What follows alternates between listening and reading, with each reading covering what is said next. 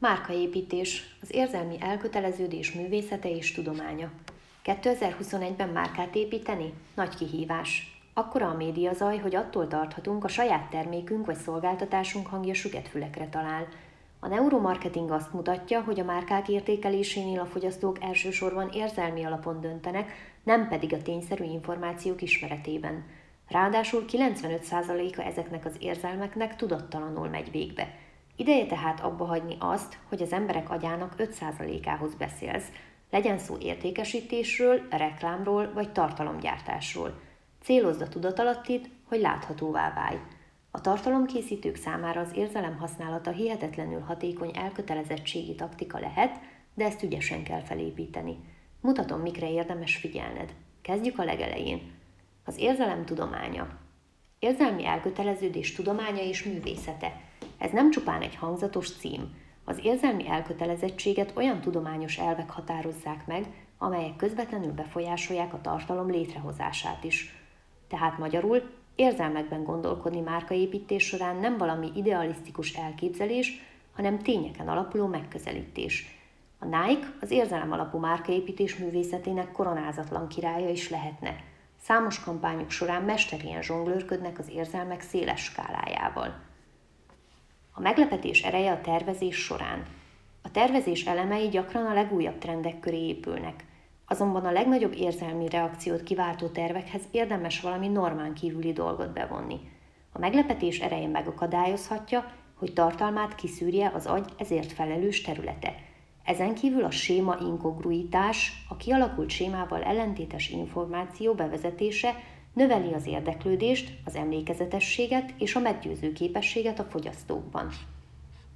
A színek átütő hatása. A szín erőteljesen befolyásolhatja a néző érzelmi reakcióját. Tanulmányok szerint az erőteljes színes látvány 80%-kal növelheti az emberek hajlandóságát egy tartalom elolvasására. Konkrét színek használata jelentős hatással lehet a hangulatra. Például a piros erős érzelmeket vált ki, míg a sárga boldog érzéseket kelthet, a kék pedig nyugodt, megbízható légkört teremt.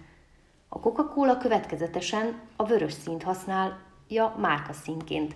A vörös nem csak erős érzelmi reakciót vált ki, hanem pozitív, barátságos energiát táplál, amely a fogyasztókat részvételi kedvre készteti. A Taste the Feeling kampány ezen hirdetésének sikeréhez is egyértelműen hozzátartozik a színváltás. Apropó piros, ugye ismered az FM színeket. A MailChimp a sárgát használja arra, hogy kiemelkedjen a tömegből, mind az offline, mind az online kampányok során. Képekkel a heves érzelmi reakciókért. Számos kutatás megerősíti a látvány érzelmi erejét. Kutatások szerint az agyba továbbított összes információ 90%-a vizuális. Valójában a képek növelik az átadott információ iránti bizalmat és hitet, ez az ismert jelenség, amelyet Stephen Colbert humorista igazsághatásnak hív. A képek érzelmi reakciókat is kiválthatnak. Például kimutatták, hogy az emberekről készült fotók fokozzák az empátiát, és a csecsemőkről készült fotók általában vonzóbbak, mint más típusú képek. Az egyik esettanulmányban egy dél-afrikai pénzintézet 50 000 közvetlen postai küldeményt küldött egy személy képével. Némelyikben a személy azonos nemű volt, mint a címzett, más esetekben a fényképen szereplő személy ellentétes nemű volt. A férfi ügyfelek számára egy nő fényképének felhasználása az ajánlati levélben jelentősen növelte a válaszadást. Akkora hatást ért el a bank, mintha a kamatláb 4,5%-kal történő csökkenését ajánlották volna fel. Ez elég meggyőző, igaz? Márkaépítés, a kevesebb több. A legtöbb fogyasztó öntudatlanul idegenkedik a meggyőzéstől. Látnak egy márkával kapcsolatos tartalmat, és azonnal ellenállnak az üzenetnek. Kísérletek kimutatták, hogy a márkaépítés finomabb bevonása akár 20%-kal is növelheti a nézettséget. Az érzelem művészete. A tudás erő. Hasznos ismerni a tudományos alapokat, amelyek befolyásolják közönségünk érzelmi reakcióját. Önmagában ez azonban közel sem elegendő. Tudatos megközelítésre van szükség ahhoz, hogy eredményes, vonzó tartalmat alkothass. A márkák gyakran nem tudják használni az erőt, ami a birtokukban van.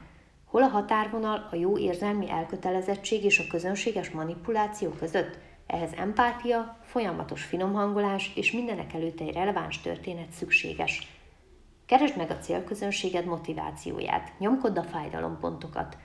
Mit akarnak a célközönséged tagjai valójában a tartalmaitól? Inspirációt, oktatást, gyakorlati tanácsokat, legfrissebb híreket? Motivációiktól függően különböznek az érzelmek, amelyekre hatnod kell. Például, ha a célközönséged az inspiráció érdekli, akkor olyan érzelmekre kell nyomást gyakorolnod, mint a félelem és a kíváncsiság. Ezzel szemben, ha a célközönségedet a pénzügyi hírek hozzák lázba, akkor a hírektől függően félelem vagy megnyugvás közt kell lavíroznod. Mondok egy példát, ha tűzoltó készüléket szeretnél értékesíteni, ragadd meg a tűztől való félelmet. Kelts bizalmat a storytelling erejével. Ez az a rész, ahol a márkák gyakran kudarcot vallanak, amikor érzelemvezérelt tartalmat próbálnak elkészíteni. Ha a történeted erőltetett, nem hihető, a közönség nem fog megbízni benned. A márkák tartalmát különösen veszélyezteti a hiteltelenség, mert a fogyasztók megszokták az érzelmeikre játszó manipulatív taktikákat. A storytelling erejéről Tomi cikkében olvashatsz bővebben. Vond be a célközönséged. A nézők aktív részvételének lehetővé tétele mélyebb csatornát jelent az érzelmi kapcsolódáshoz.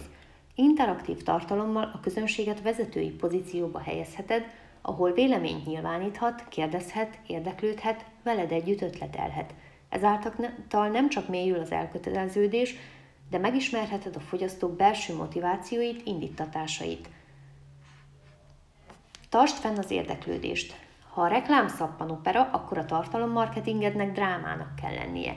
A jó időben, jó helyen eltalált érzelmi reakció röpke lendületet ad az elkötelezettségnek, de egy átgondoltan kidolgozott érzelmi ív hosszú távon is fenntarthatja az érdeklődést. Használd a megfelelő adatokat az optimalizáláshoz. Nem kell a sötétben tapogatóznod. A márkaépítés folyamata minden lépésében tesztelhető. Nézd meg a teljesítménymutatókat, hogy kiderüljön, mi működik és mi nem, majd jöhet a finom hangolás. Legvégül pedig ne tévessz szem elől a lényeget. Az érzelem a kulcs ahhoz, hogy erős kötődést hoz létre a márkád iránt. Az érzelmi rezonancia tudományának és a kreativitás művészetének felhasználásával olyan maradandót alkothatsz, amelyek értéket képviselnek és valós módon vonzák a hallgatóságot. Az érzelem a szél a márkád szárnyai alatt.